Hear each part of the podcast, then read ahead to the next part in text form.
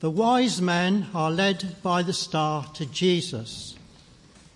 Now, after Jesus was born in Bethlehem of Judea in the days of Herod the king, behold, wise men from the east came to Jerusalem, saying, Where is he who has been born King of the Jews? For we have seen his star in the east and have come to worship him. When Herod the king heard this, he was troubled, and all Jerusalem with him. And when he had gathered all the chief priests and the scribes of the people together, he inquired of them where Christ was to be born. So they said to him, In Bethlehem of Judea, for thus it is written by the prophet, But you, Bethlehem, in the land of Judah, are not the least among the rulers of Judah. For out of you shall come a ruler who will shepherd my people Israel. Then Herod, when he had secretly called the wise men, determined from them what time the star appeared. And he sent them to Bethlehem and said, Go and search carefully for the young child.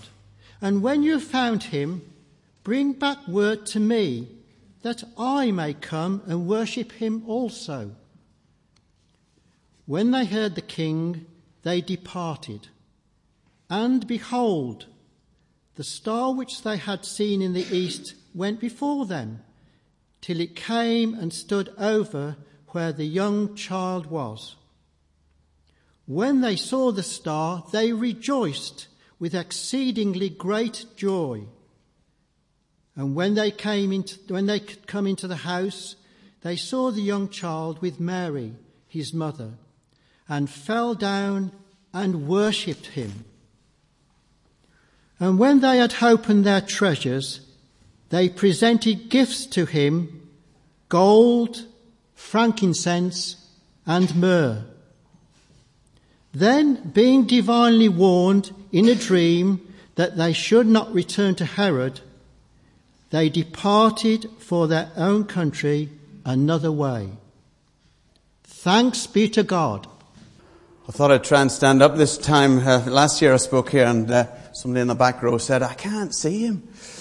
So uh, I thought they either get a cherry picker and lift me up on a cherry picker, which is probably like that pulpit there, but um, I'd rather stand. So, uh, but it's nice to, to be with you. I don't know if you're familiar with the uh, TV program, Who Do You Think You Are? It's become very popular. I looked up and it's uh, actually started in um, 2004, would you believe? So it's been going since then, and uh, my favourites are people like Bill Oddie and uh, Vic Reeves and uh, others like uh, Rick Stein was one. He was a, a chef, and his great grandfather was a Methodist minister. So I remembered, I remembered that.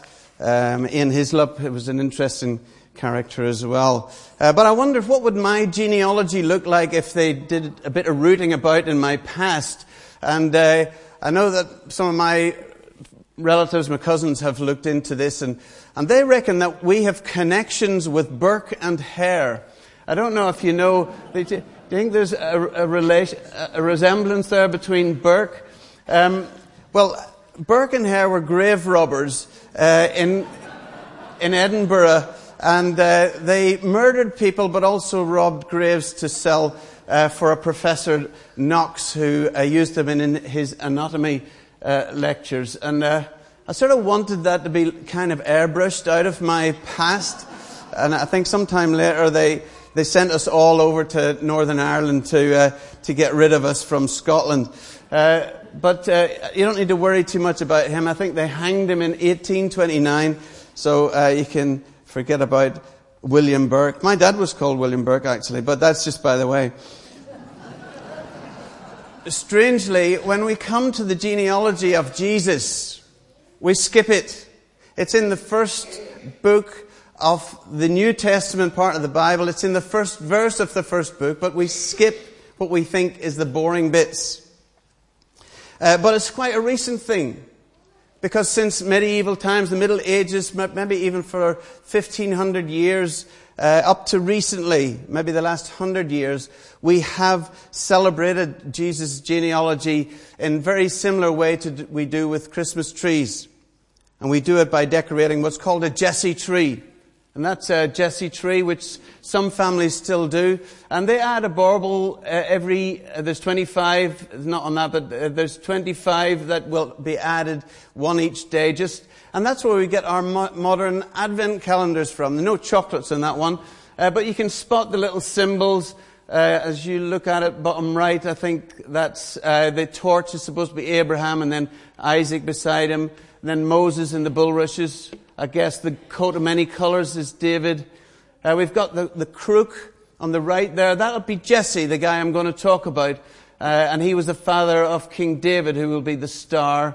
And then, this isn't very good for the people behind me, is it, really?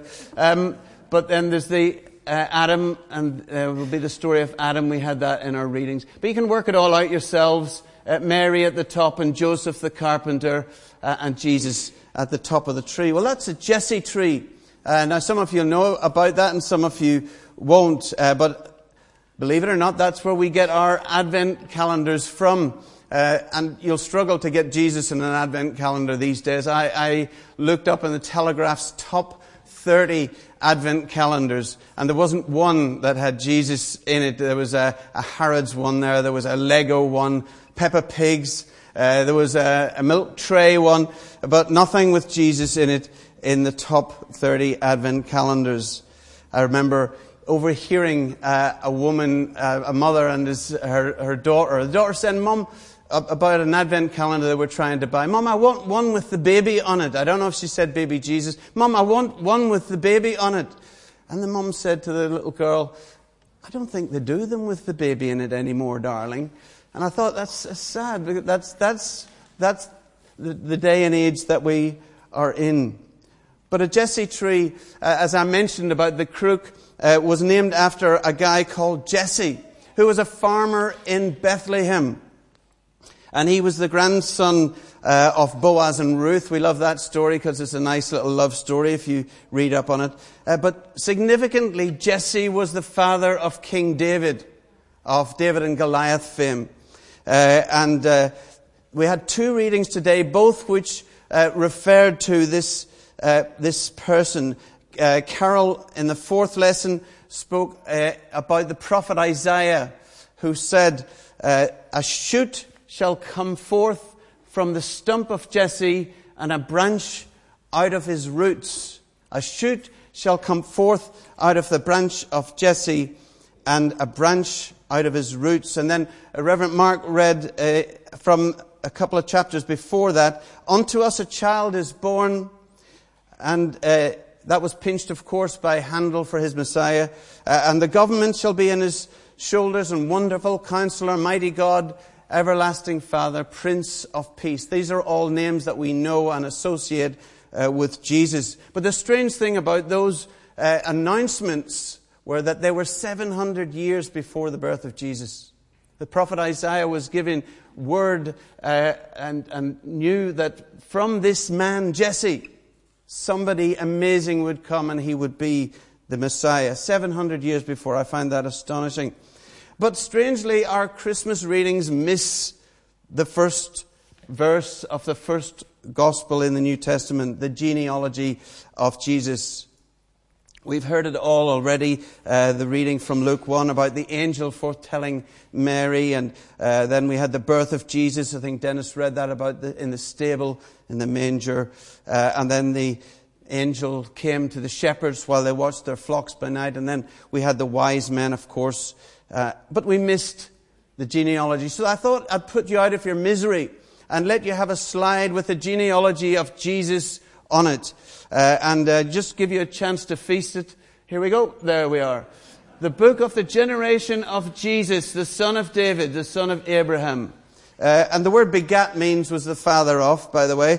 But Abraham begat Isaac, and Isaac begat Jacob, and Jacob begat Judah, and Judah uh, begat uh, Judas begat uh, Phares and Zara of Tamar, and Phares begat Esrom, and Esrom begat Aram, and Aram begat Aminadab, and Aminadab begat Naasson, and uh, Naasson begat Solomon, and Solomon begat Boaz of Rahab, and uh, Boaz begat Obed of Ruth, and Obed begat Jesse, and Jesse begat King David.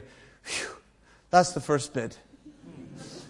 Okay, I see you're glazing over a little bit, so I'll, I'll leave it there as far as the, but I'll, I'll, leave you just to digest it yourself. But just, just let's put a little bit of color on it, uh, just in the next slide.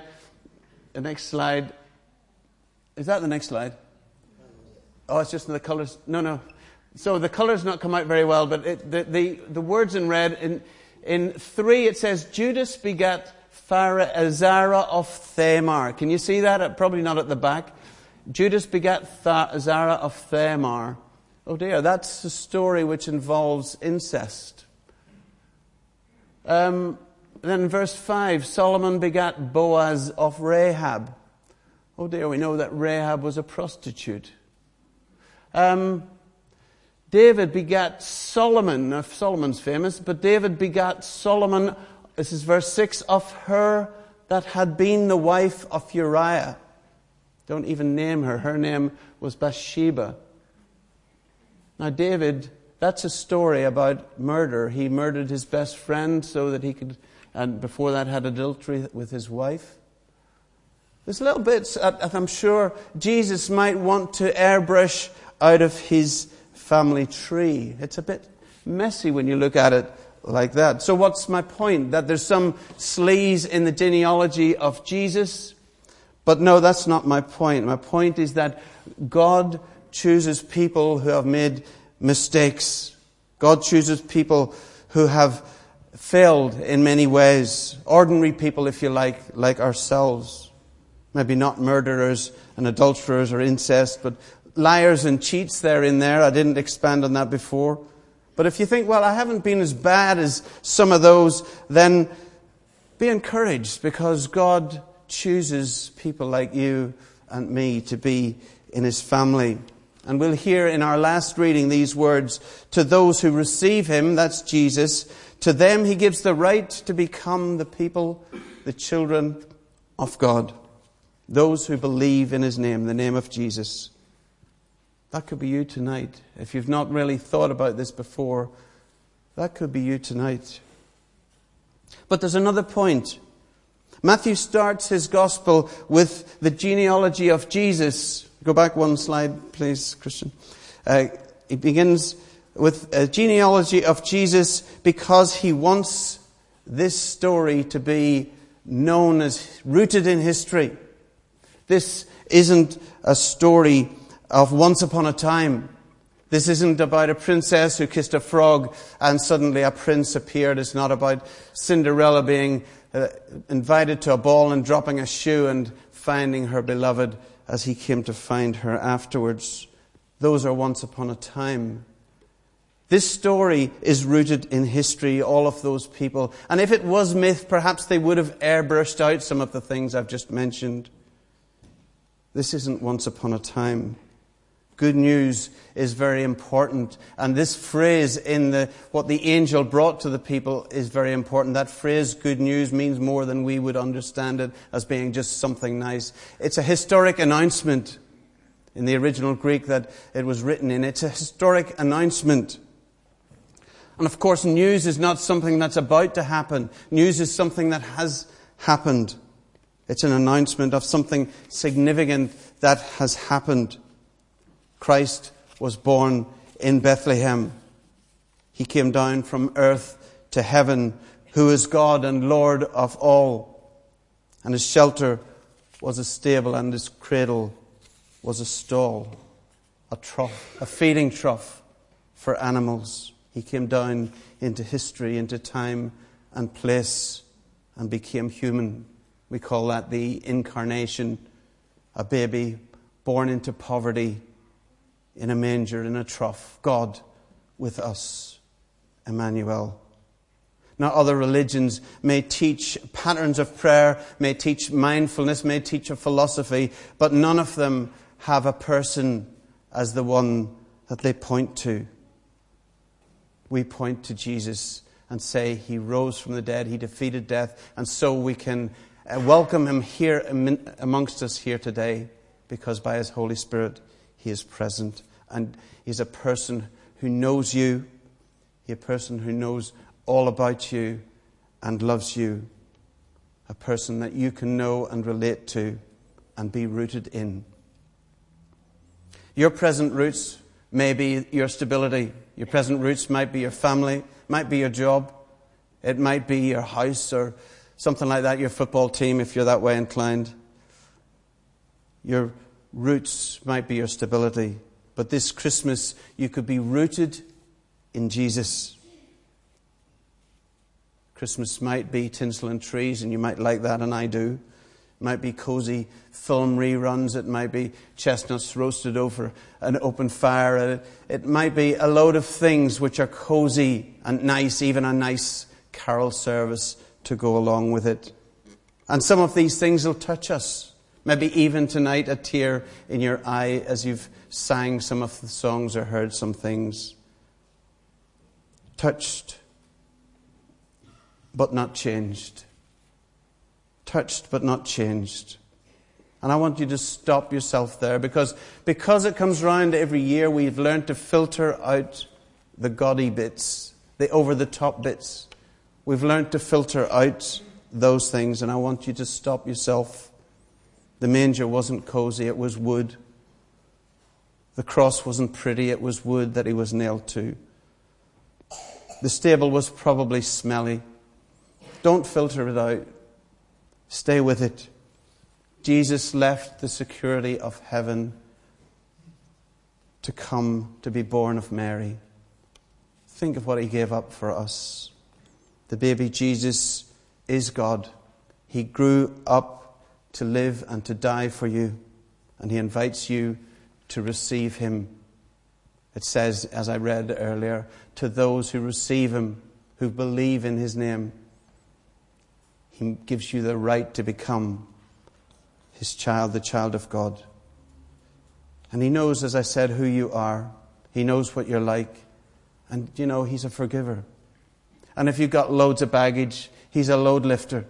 And if you're anxious about loads of stuff, then he's a peacemaker as well. He's a peace giver. When you receive him, he comes into your life and transforms you from the inside out. If you start that adventure here tonight, your life will never be the same again. You will be rooted in him, transformed. Will you do it? I hope so. I'm going to finish off with a prayer from a little book that I'd like to give you if, uh, if you're going to say this prayer for the first time. It's a book called Why Jesus. And there's a prayer in the back of it that I'd like to give you a copy of it. If you pray this for the first time and mean it, then ask me for one of these books. I'll be at the back and we'll give you a, one of these books so you have a copy of the prayer and some better explanation of how deep and powerful this is. But I'm going to pray that prayer now. If it's the first time, then this prayer will transform your life. Let us pray. Lord Jesus, I'm sorry for things I've done wrong in my life. Please forgive me. I now turn from everything I know is wrong. Thank you that you died on the cross for me so that I can be forgiven and set free. Thank you that you offer me forgiveness and the gift of your Spirit. I receive that gift now. Please come into my life by your Holy Spirit to be with me forever. Thank you, Lord Jesus. Amen.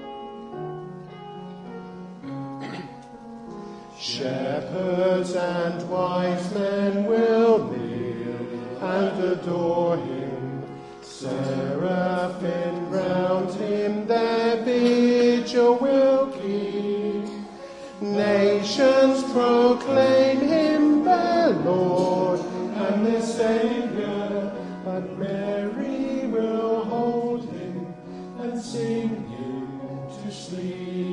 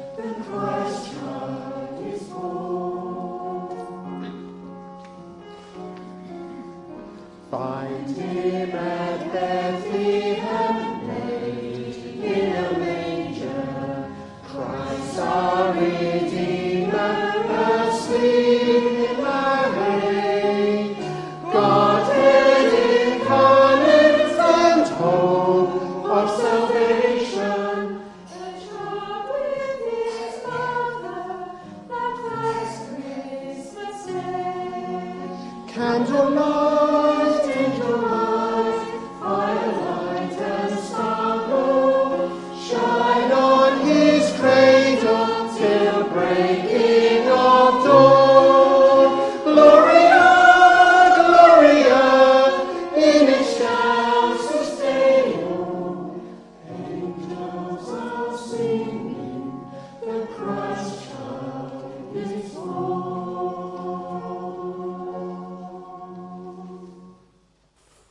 Ninth lesson St. John unfolds the great mystery of the Incarnation. John chapter 1. In the beginning was the Word, and the Word was with God, and the Word was God. He was in the beginning with God. All things were made through him, and without him nothing was made that was made. In him was life, and the life was the light of men. And the light shines in the darkness. The darkness did not comprehend it. There was a man sent from God whose name was John. This man came for a witness, to bear witness of the light, that all through him might believe. He was not the light, but was sent to bear witness of that light. That was the true light, which gives light to every man coming into the world. He was in the world, and the world was made through him, and the world did not know him. He came to his own, and his own did not receive him. But as many as received him, to them he gave the right to become children of God, to those who believe in his name, who were born not of blood, not of the will of the flesh, nor of the will of man, but born of God. And the Word became flesh and dwelt among us. And we beheld his glory, the glory as of the only begotten of the Father, full of grace and true. Thanks be to God. Drawing our service to a close with a special prayer for Christmas time, and then a blessing, and then I think we have a musical number. Let us pray. God our Father, whose word has come among us in the Holy Child of Bethlehem, may we, the light of faith, illuminate our hearts and shine in our words and deeds through him who is Christ alone. Amen. The final blessing. May the joy of the angels and the gladness of the shepherds and the worship of the wise men and the peace of Christ which passes understanding be yours this Christmas. And the blessing of God Almighty, Father, Son, and Holy Spirit be upon you and those you love now and evermore. Amen. Amen.